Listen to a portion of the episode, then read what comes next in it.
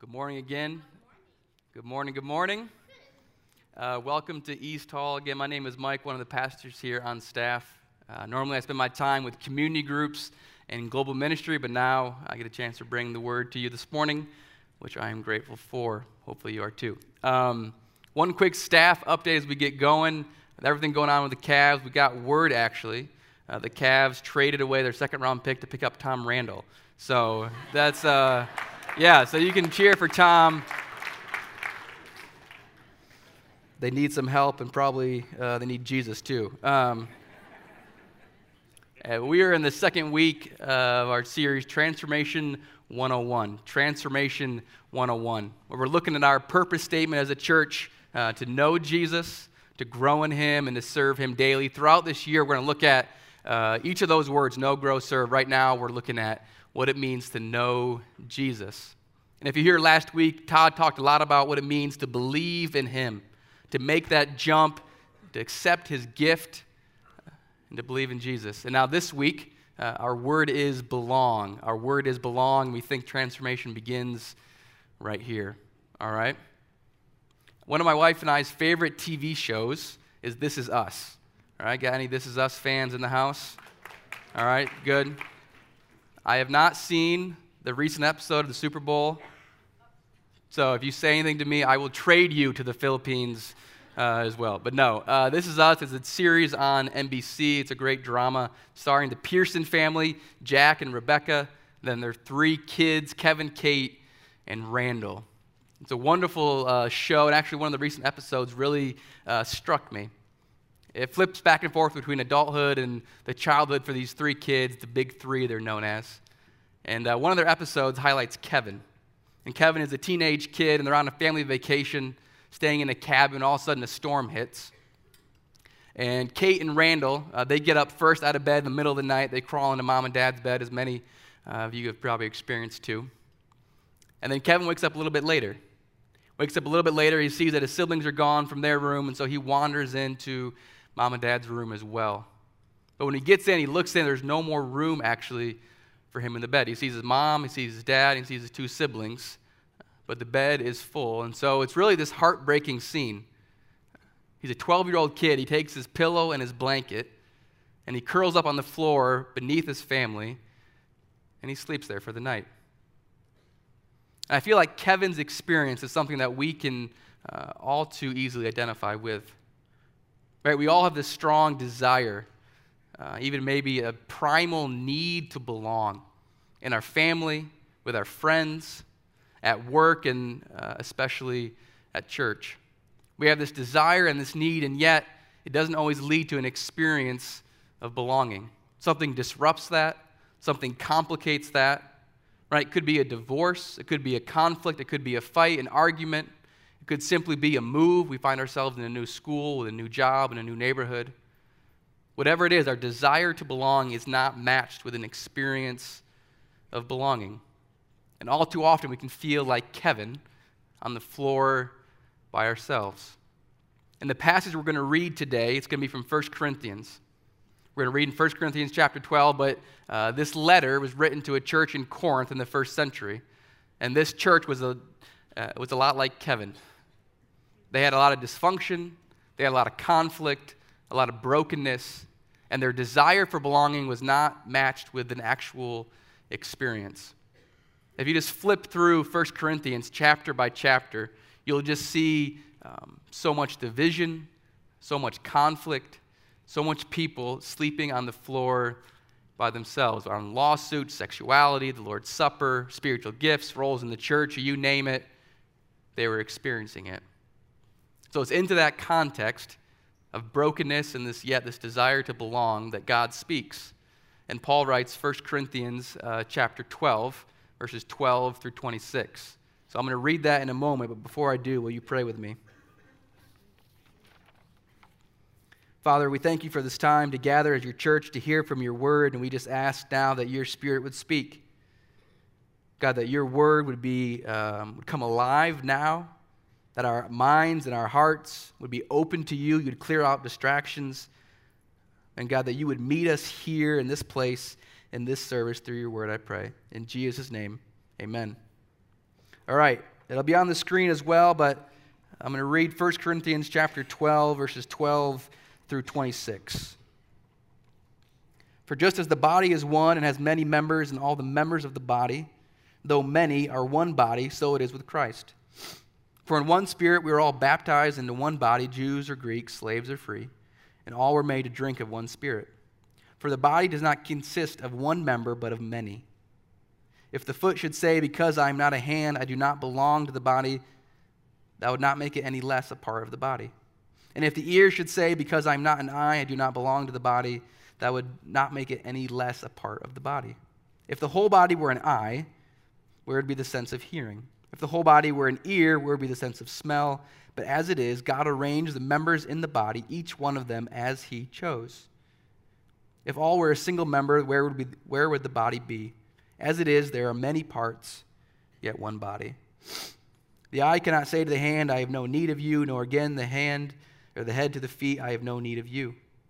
On the contrary, the parts of the body that seem to be weaker are indispensable.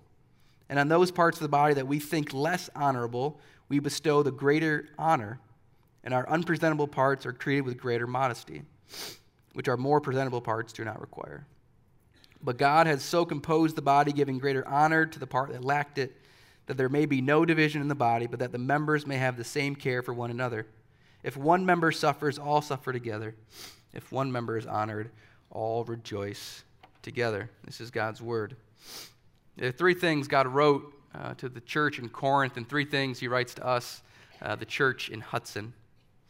Know that we are one, trust that we all are one, and express our oneness. Know that we are one, trust that we are one, and express our oneness. First, know that we are one. Look with me at verse 12. It says, For just as the body is one and has many members, and all the members of the body, though many, are one body, so it is with Christ. And from the very beginning, Paul used an analogy that was pretty simple and easy for us to relate to. He compares the church to our physical bodies. And he says, though our bodies have many parts, they are still part of one body. So too in the church, there are many people, yet we are connected as one body right? I don't think we need to um, spend too much time here. Right? I think we all understand that your hand is your hand, it belongs to you. Your knee is your knee, it belongs to you. I don't think you have to be reminded that your two ears are your two ears, they belong to your body. The oneness, the physical unity, we understand and we get. And Paul draws on that same illustration. He says, you know what? In the church, there are all kinds of people. People of many different colors, many different backgrounds, many different ages, people of different education, different social status. And yet, together, many parts are one. There is a spiritual connectedness, a spiritual oneness that is true in the church. He says it again in Galatians chapter 3. All the more clearly, he says in verse 28 There is neither Jew nor Greek there is neither slave nor free. There is no male and female, for you are all one in Christ Jesus. The physical unity that we know is reflected in the church with a spiritual unity. Know that we are one. Now, how can he say this? Right? It seemed like a pretty big claim. What allows Paul to say to the church in Corinth and to, to us in Hudson, we are one. That the person sitting next to you isn't just sitting next to you, right? You don't just share the same row, you don't just share the same aisle, but actually we are connected in a deeper spiritual way that we are one. What allows him to make that kind of claim? Well, look with me at verse 13. He says this For in one spirit we were all baptized into one body, Jews or Greeks, slaves or free, and all were made to drink of one spirit. It's a bit of a strange verse, right, if we're honest. Sometimes the Bible says things that we don't quite understand right away. It seems a little bit confusing, uh, a, little, a little bit uh, first century esque. What does he mean? He says, All were made to drink of one spirit. Well, sometimes the best thing to do if you're not sure what a scripture says is try to find another passage that is similar that'll help you understand it. So if we go to John chapter 7, Jesus says this. It'll be on the screen as well. Jesus stood up and he cried out, If anyone thirsts, let him come to me and drink. Whoever believes in me, as the scripture has said, out of his heart will flow rivers of living water. Now, this he said about the Spirit, whom those who believed in him were to receive. Now, hopefully, that helps us make a little bit more sense of our passage in 1 Corinthians. And what Jesus is saying here, what Paul is saying in 1 Corinthians, is that those of us, when we come to believe in Jesus, when we make the jump that Todd talked about last week, we all drink from the same cup. We're all given a drink of the same Spirit. There is one Spirit, and all who believe in Jesus, He gives that Spirit to them.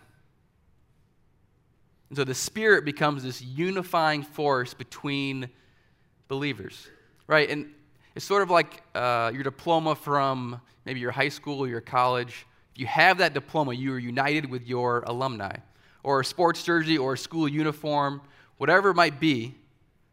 If you have that jersey, if you wear that uniform, that is your bond. That is the sign that you belong to your teammates, you belong to your classmates, you belong to the alumni. And in a much, in a much richer and deeper way, Paul says, everyone who believes in Jesus and has the Spirit, we belong together and we are one. Right? And so, what's going on in this passage? And the larger picture that, that Paul is painting is that when you believe in Jesus, you belong to many.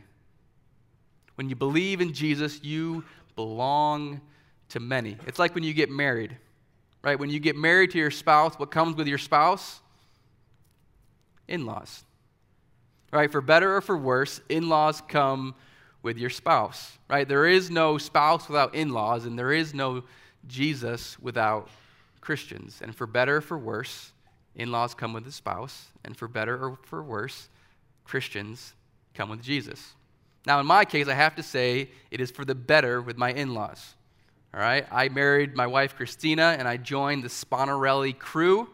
Uh, actually, Dennis and Kim, they are here in the front row because of how much they love and they want to hear me preach to them so often. No, but I, uh, my family's from Michigan, and I moved down to Ohio, and ever since from day one, they have welcomed me. They have loved and cared for me like a son, and I feel like I belong in Ohio in large part to Dennis and Kim. And the best part is that my father in law has promised me $20 every time I say his name from stage. So every time I say Dennis or Dennis Sponarelli or Mr. Sponner, I get $20 It's for the better with my in laws, and it's for the better that Christians come with Jesus, and we'll get to that later. But the first point that Paul says know that we are one. Know that we are one.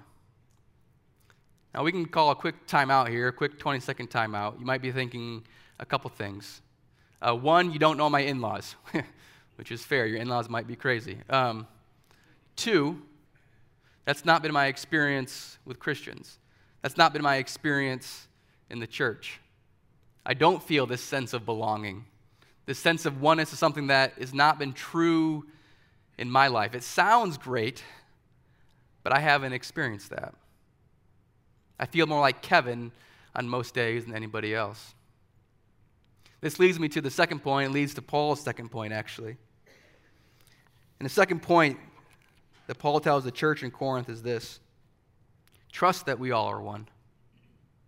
Don't just know that we are one, but have faith and believe and trust that we all are one.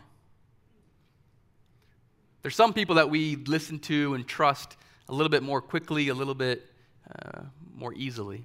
Right? When you leave today, you will be headed out either the Terex Road or 303. There'll be a police office there directing traffic right? You are going to know and trust what He tells you to do. That comes quickly and that comes easily. But for some reason, we have this struggle with God from the very beginning of not just knowing what He says, but actually believing in Him and trusting in Him and what He says. And one of the very first questions asked of God to Adam and Eve was Did God really say? Did God really say? And the serpent was trying to put a wedge between what we know about God and what we actually trust in Him. And if you know the story in Genesis 3, Adam and Eve, they knew, but they did not trust. And they took the fruit and they ate it. And that sent us into the whirlwind of the world that we are in today. There's a difference between knowing and trusting what God says. And the church in Corinth was struggling with that. They knew that God had made them one because of Jesus, but they didn't trust it.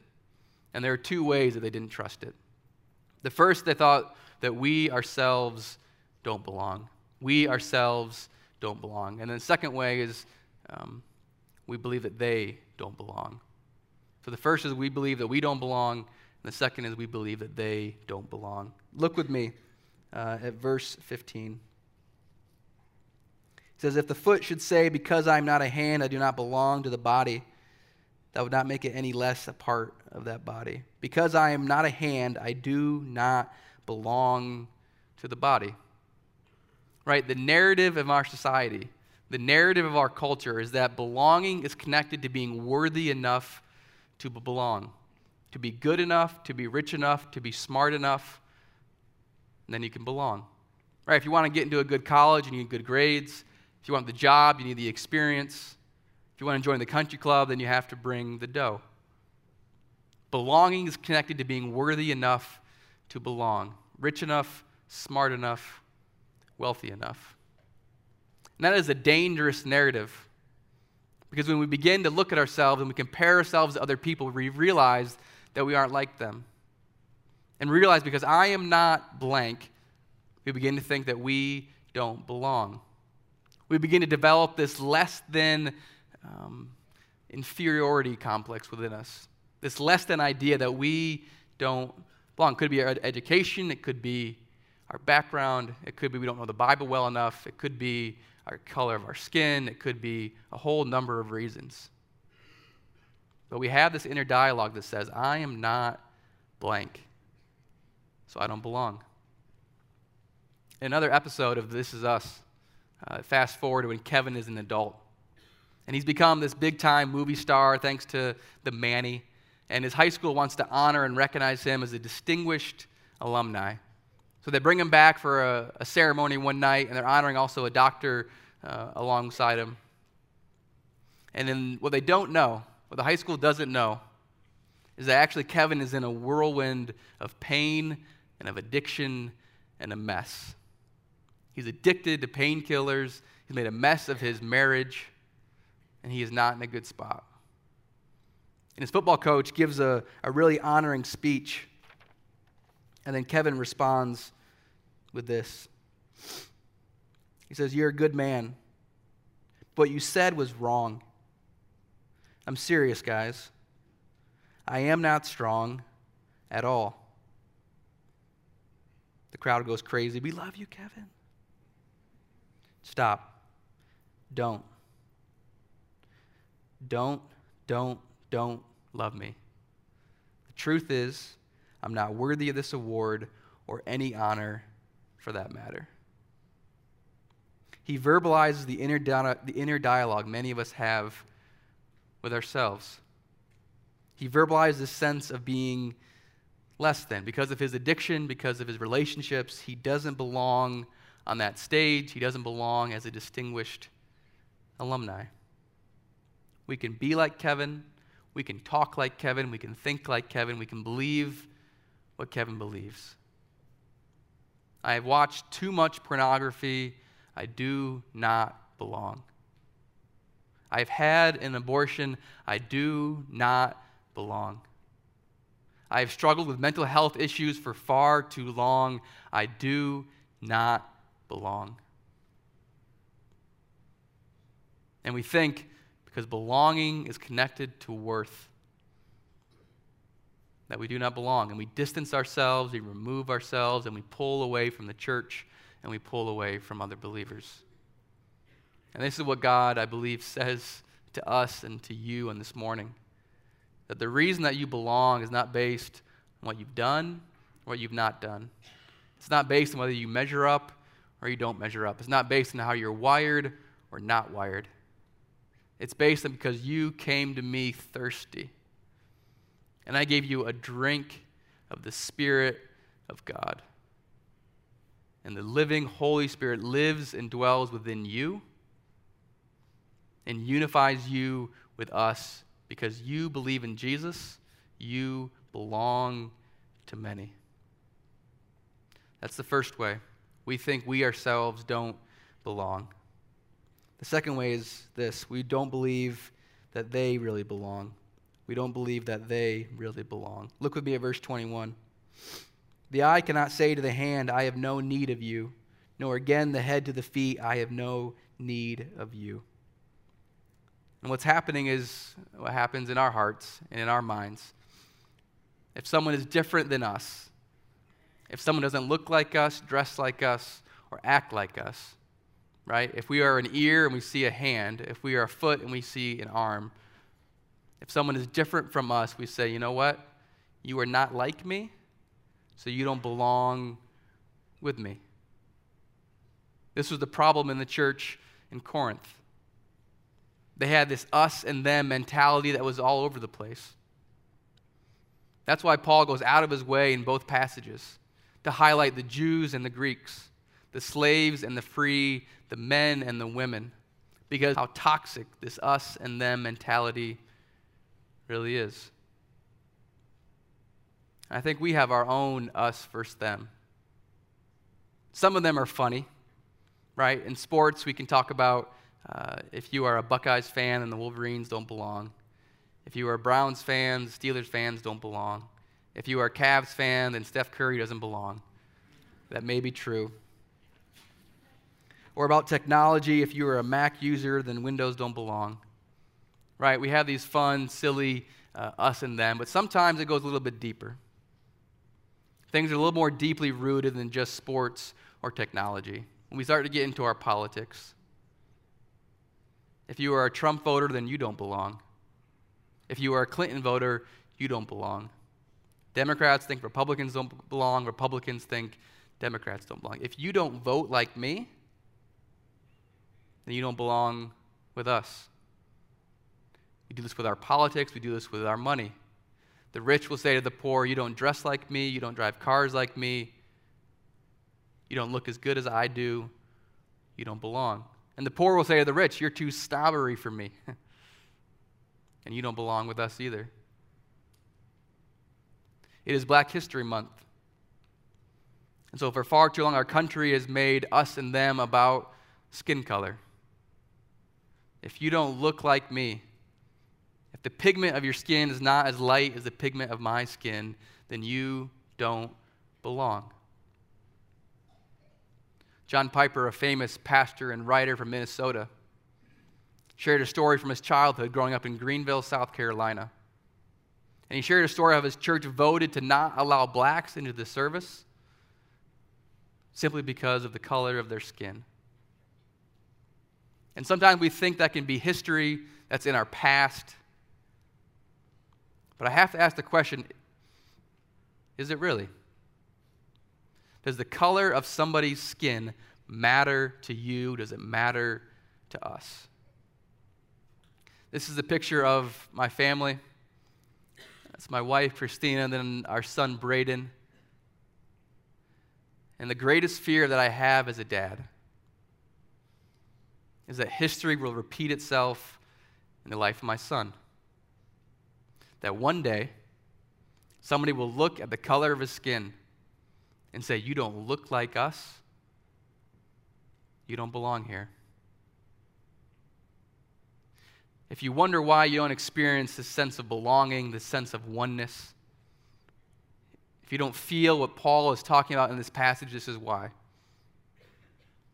There's a disconnect between what we know what God says and what we actually believe and trust what He says. There's a wedge that's been driven between those two things. Did God really say that we are one with them, with Him, with her? He must have misspoke, or we must have misheard him. And if you believe in Jesus today, if you make 20K or 200K a year, you belong and we are one. If you have your GED or your PhD, you belong and we are one. Whether you're 8, 18, 38, or 88, you belong and you are one. If you are white, black, brown, red, green, or blue, you belong and we are one. And shame on us, shame on us if he would think or believe anything different. Two things Paul has spoke to the church in Corinth. Know that we are one, trust that we are one, and now finally express that oneness. Express that oneness. Look with me at the very end of our passage. Verse 25 and verse 26 that there be no division in the body, that the members may have the same care for one another. If one member suffers, all suffer together. If one member is honored, all rejoice together. In the This Is Us episode, it didn't end with Kevin sleeping by himself that night. In the middle of the night, Rebecca wakes up, his mom, and she sees uh, Kate and Randall and her husband all together in the bed, and then she looks down and she sees her son sleeping on the carpet with his pillow and a small blanket by himself. And without hesitation, without hesitation, she gets out of her bed. She climbs down onto the floor. She sneaks under the covers with Kevin, and the scene ends with Kevin and his mom together again. That is the expression of oneness that Paul is talking about here. This idea that we would identify with each other. If someone is rejoicing, we rejoice with them. If someone is mourning, we mourn with them. If someone is sleeping on the floor, we sleep on the floor with them. To identify with somebody means that you would leave your current state and you would enter into the physical, emotional, and spiritual state of somebody else. You would leave your current spot. You would leave where you are and you would go to be where they are. In the 1960s, there was a woman named Viola Liuzzo. I don't know everything about her, but she was a white woman who grew up in Detroit. She had a family and a husband, and she was so stirred by what was going on with the civil rights movement in Alabama that she took a drive from Detroit all the way down to Alabama to march with Martin Luther King Jr. and everybody else from Selma to Montgomery in 1965. After the march, while she was still down there, some people were not very fond of what she was doing or who she was. They were not fond that a white woman would identify with the civil rights movement. And so members of the Ku Klux Klan actually ended up taking her life.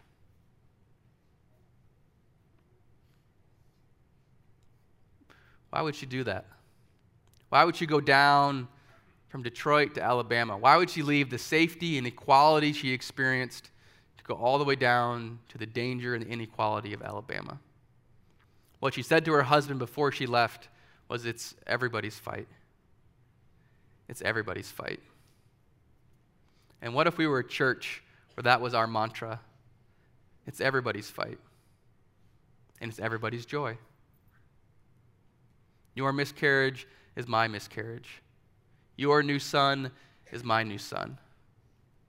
Your new job is my new job. Your job loss is my job loss. The racism against you is a racism against me. The di- discrimination against you is discrimination, discrimination against me. What if we were a church that truly identified with each other and we left where we were to go and be where they were. You see, that's why I think it's better that, that Christians come with Jesus. Because our need to belong, that desire to belong, could finally be realized in the church. You can experience the love and the belonging that you were made for when you come to believe in Jesus and you belong to many. And I have hope. I have hope that we can be this kind of church. I have hope that we can be the kind of people that truly express our oneness and identify with each other. Because that is what God has done for us in Jesus.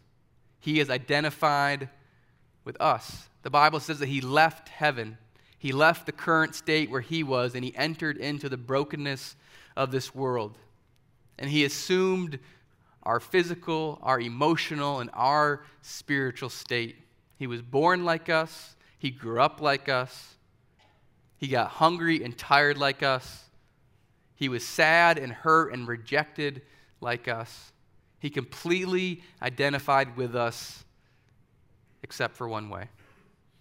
There was one major exception that he was without sin. In every thought and every word and every deed, he was completely sinless. And that changes the way that he can identify with us. He doesn't just identify and suffer with us, but actually, he suffers for us because he was sinless. He was able to go to the cross for you and for me. He was able to die for us and pay for our sins so that we wouldn't have to die and pay for them ourselves. And on the third day, he rose again from the dead. And he says, My victory is your victory. My joy is your joy. We can rejoice together both now and for all eternity because I didn't just suffer with you, but I suffered for you. In the midst of the chaos, in the midst of the conflict, in the midst of the dysfunction that we feel in this world and in our lives, the good news of Jesus is we are not alone. We are one and we belong together because of Jesus. Whether you are a Browns fan or a Steelers fan, a Cavs fan or a Warriors fan, whether you're a Democratic or a Republican, whether you are black or white, rich or poor. Know that we are one. Trust, have faith that we all belong together. May we express that to each other and identify with each other. For when we do, that's when God will truly transform us and this church. Let's pray. Father, we love you.